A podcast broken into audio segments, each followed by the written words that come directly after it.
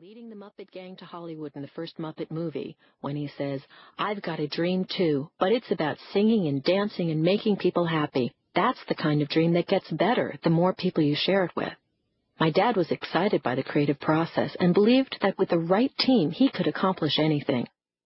That attitude explains the third section, Together We'll Nab It, featuring the voices of people who worked closely with Jim as they talk about what made his leadership style special.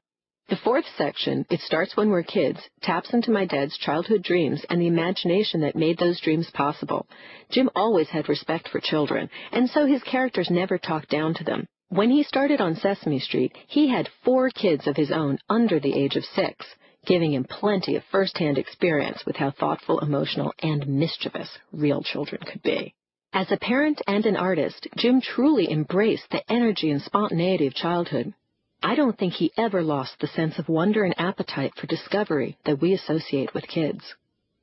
The last section is called A Part of Everything and Everyone. This is how Jim remembers feeling in one of his happiest moments of inspiration, lying under a big old tree in California. Jim always admired trees. As a young man, he often painted and drew them. He loved the variety of their shapes and the personalities they resembled.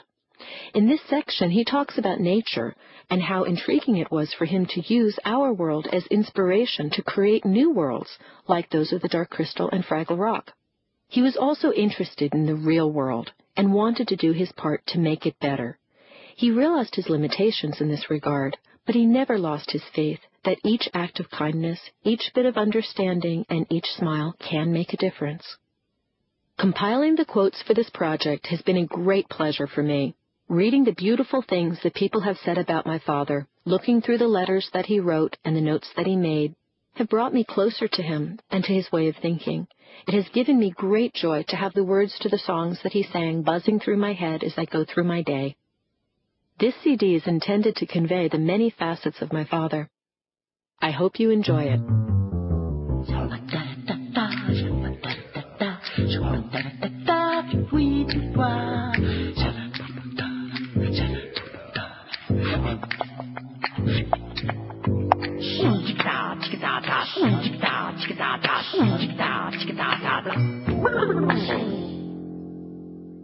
Listen to your heart. I believe that we form our own lives, that we create our own reality, and that everything works out for the best. I know I drive some people crazy with what seems to be ridiculous optimism, but it's always worked out for me. Jim. The words say, it's not easy being green. But the song is about knowing who you are, and in it, you hear Jim's message most clearly. He believed that people are good, and that they want to do their best, and that no matter how or why we might be different from anybody else, we should learn to love who we are and be proud of it. Ray Charles.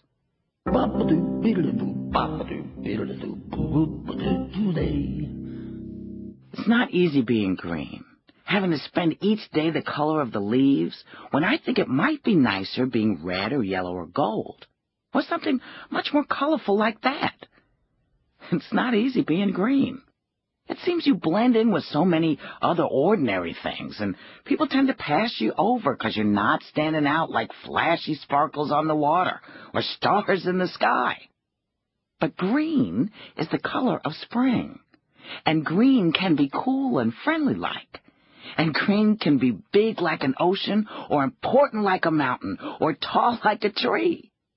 When green is all there is to be, it could make you wonder why. But why wonder? Why wonder? I am green, and it'll do fine. And I think it's what I want to be. Kermit. I don't know exactly where ideas come from, but when I'm working well, ideas just appear. I've heard other people say similar things, so it's one of the ways I know there's help and guidance out there. It's just a matter of our figuring out how to receive the ideas or information that are waiting to be heard. Jim. Listening is the first step and the last step. Cantus Fraggle. Jim was a dreamer but he was pragmatic enough to make the dream happen. He was just absolutely determined to do that. There were certainly elements of both, but a dreamer was what he really was. Jerry Juhl.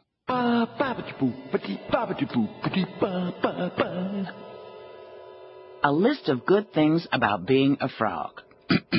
being green, sitting in the sun on a lily pad, having thousands of brothers and sisters, going to the hop, playing leapfrog, having bears and pigs and dogs and chickens as your friends, and getting kissed by princesses hoping to turn you into a handsome prince.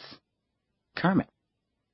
Over the years, television has produced a few individuals blessed with the ability to touch our hearts, our minds, and our lives with their vision.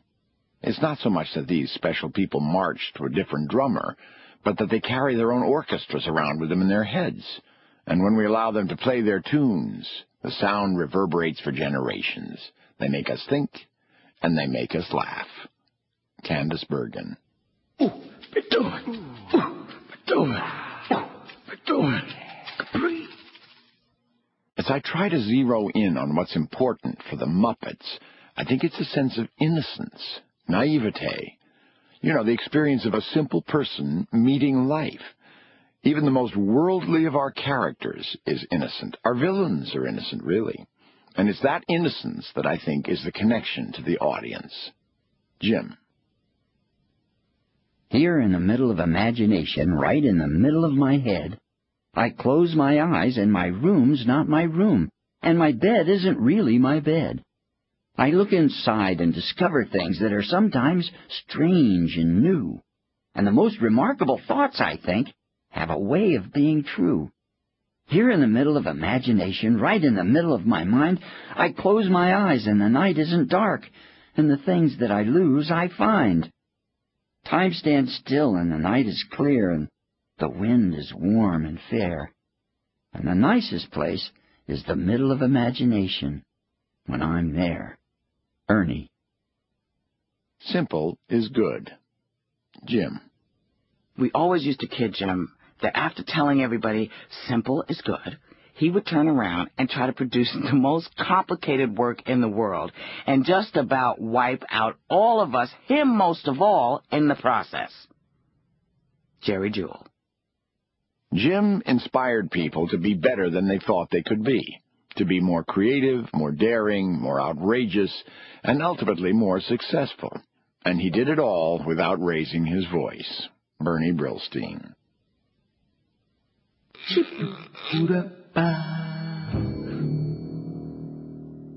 When I hear the art of puppetry discussed, I often feel frustrated in that it's one of those pure things that somehow becomes much less interesting when it's over-discussed or analyzed. I feel it does what it does, and even is a bit weakened if you know what it is doing. At its best, it is talking to a deeper part of you. And if you know that it's doing that, or you become aware of it, you lessen the ability to go straight in.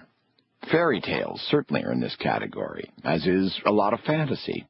Maybe everything is. Jim. I see Jim's life as a very zen kind of thing. I never heard him say rude or bad things about other people. He lived, I think, by example, showing how to live with integrity. Jerry Nelson. Jim didn't tell you what to do, he just was, and by him being what he was, he led and he taught. But by not answering, sometimes you answered your own question, and you could do more than you thought you could. Frank Oz. I think there are lots of ways of leading very good lives and growing spiritually. This process of growth goes on whether we believe in it or not. Jim.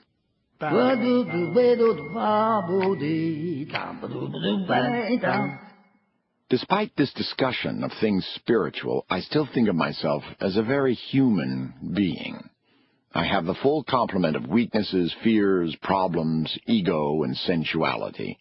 But I think this is why we're here, to work our way through all this, and hopefully come out a bit wiser and better for having gone through it all.